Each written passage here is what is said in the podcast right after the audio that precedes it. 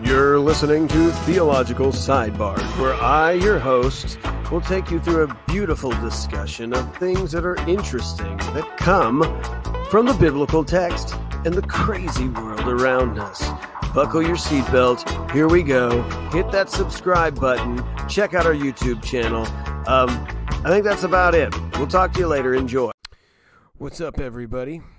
Glad you could hang out with us for another Theological Sidebars. It is Tuesday when this is dropping, and it may not be Tuesday for you, so that's okay. But whatever day it is to you, hope that's a happy one for you. Sitting here with a little bit of some coffee, and uh, just wanting to think through a passage that, uh, you know, we were talking about on Sunday. So here's the deal going through Matthew chapter 9. And I don't know about you, but there is this kind of interesting time in the story where uh, there are these uh, blind men who uh, begin to follow Jesus. They obviously want to be healed. And so you read the story goes like this As Jesus went on from there, two blind men followed him, calling out, Have mercy on us, son of David. And when he entered the house, the blind men approached him and said, Do you believe that I can do this? Now, this is already interesting. So they know he's Messiah. So you're using calling out son of David. That should be in, a whole other video at some point. Um, and notice he doesn't deal with them on the street, right? He deals with them in the home. He waits for them to come in. So this is obviously he wants to be a little more private about this than he has been with other things. Do you believe that I can do this? Yes, Lord. Then he touched their eyes, saying, Let it be done for you, according to your faith. And their eyes were open. Then Jesus warned them sternly, Be sure that no one finds out. But they went out and spread the news uh, about him throughout that whole area. Okay, so that's interesting story, right? Because you're kind of thinking, why doesn't Jesus want people to know? Uh, you know, and so look, I, I, think there's probably two good reasons. I think that the, the theological reason is obvious that in their understanding of him being Messiah, um, there's limited. They didn't quite grasp everything that he was going to be, and so they're spreading it now at this point early in this ministry is probably not the best thing. They're limited in what they know. They begin to talk. Most people are expecting simply a um, military leader, and so since he's not going to fit that bill uh, for them, uh, you know, then that's a problem. Now, I will say this: look, uh, Messiah would be a military leader. For the Christian, we recognize that happens in the second coming. If you read about Jesus in Revelation, he comes with a sword. Uh, and so that's that's that happens. He will rule with an iron fist. He will have uh, his uh, his scepter that will rule, and he will crush the nations. That's what the the Old Testament points us to, especially something like Psalm two. Psalm two is great too. The nations come against God, and God's like, "I'll deal with you. I got one guy. He'll deal with the rest of y'all. Boom, done." Okay. Now, that being said, he does it quietly, brings them in, and, and that's kind of probably what it is. That's probably the main one. The other one is probably maybe more practical is, you know, Jesus needs a break, okay? And, you know, up to this point, it's getting pretty busy. He probably would like to have a break. Now, I think the sternly point, when it says he sternly warned them, like this is a serious thing, he, he is saying, like, don't tell anybody. Now, granted, look, people are going to find out. You've gone from blind to seeing people are going to find out. He's not, I don't think he's talking about organically people finding out about what's happened to them. I think he's talking about the Messiah piece. Okay. Now, here's what I think is interesting. This is the correlation that we we thought about and we need to think about. Jesus tells these guys, "Don't tell people." And what do these men do? Which is instead they go out and they spread the news about him. That's what it says. They spread into the whole area um, they decided that their going out was going to be more important than obeying Jesus. And I, I think the, the point of what Matthew's trying to say in this passage is you need to approach Jesus in faith and in obedience. Okay, so they're going out is saying, thank you, but we've got a better plan. I mean, they probably have thought to themselves, dude, we're going to make you famous. We're going to make you rich. We're going to finally be able to tell everybody and and you're going to have people coming out from, you know, let us do what we do, right?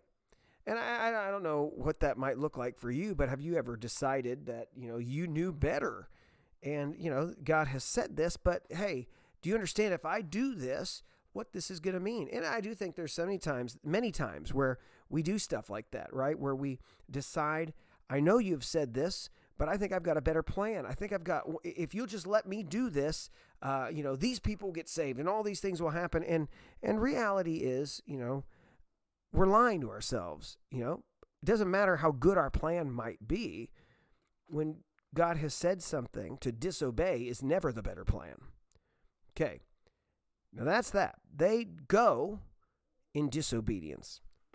Now I do want to think about this on the flip side because you can't read something like this and not think about how the end of the book of Matthew hits, right? And I do want to show you the difference, right? So in the end of the book of Matthew, what happens? Jesus comes near to all of his disciples, said, All authority has been given to me in heaven and earth. Therefore, go therefore and make disciples of all nations, baptizing them in the name of the Father, the Son, the Holy Spirit, teaching them uh, to observe everything I have commanded you. And remember, I'm with you always to the end of the age. So that is important, right? Because now at the end of the book, Jesus makes it very clear go, begin to tell everybody, teach them, baptize them, disciple them. I'm with you always.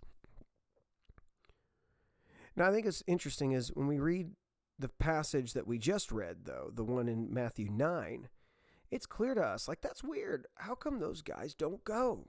How come those guys go? And we kind of all can see it as a as a obvious um, disobedience, act of disobedience. But how many of us see in our own lives obvious disobedience when we don't go in response to the Great Commission? Because the the book of the Great Commission is uh, the end of the of the of Matthew with the Great Commission. There is a call for all of us to go. And now you, you pick up in the book of Acts and you find out that they do. They go and, and they get spread out and they keep going and going. But the question I, I think all of us need to ask is do we recognize in our own life whether we are obedient to this or not? It's easy with those guys. Jesus said, don't tell anybody, and they decide they're going to do it any, anyway. We can pinpoint that and say, okay, fine yeah, those guys, they got it wrong. They messed up. They should have known. How hard would it have been to just not? But then it comes to us where the commands are given to us. And we are given go, make disciples of all nations.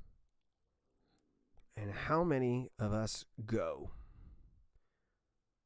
Let's let's let's even go to the bottom. How many of us ever think about the need to go? How about that? Right? That's lowest common denominator, right? Like let's how many of us is it even on the brain that I have a purpose that God has given me and a plan that he wants me to go through and to, to make disciples versus I do my life, I do the Christian things, I watch Christian movies sometimes, I only try to listen to Christian music, you know, I go to church, um, you know, I like eating at Chick-fil-A, I shop at Hobby Lobby, I mean, God, what more do you want from me? i am doing the Christian life. And all that stuff is is not what you're supposed to do, right? The, the, the point, you've been left here, you've not been sucked up to heaven yet because he's given you and I a job to do. And so how many of us actually think about that job? So I, I guess this is what has struck me is it's easy to see that these guys, their lives have been turned upside down because now they see and they don't and they, they completely disobey by going. And we have had our lives turned upside down by being saved, and now we don't go. But I don't think we recognize that. I don't think we've recognized the act of disobedience there.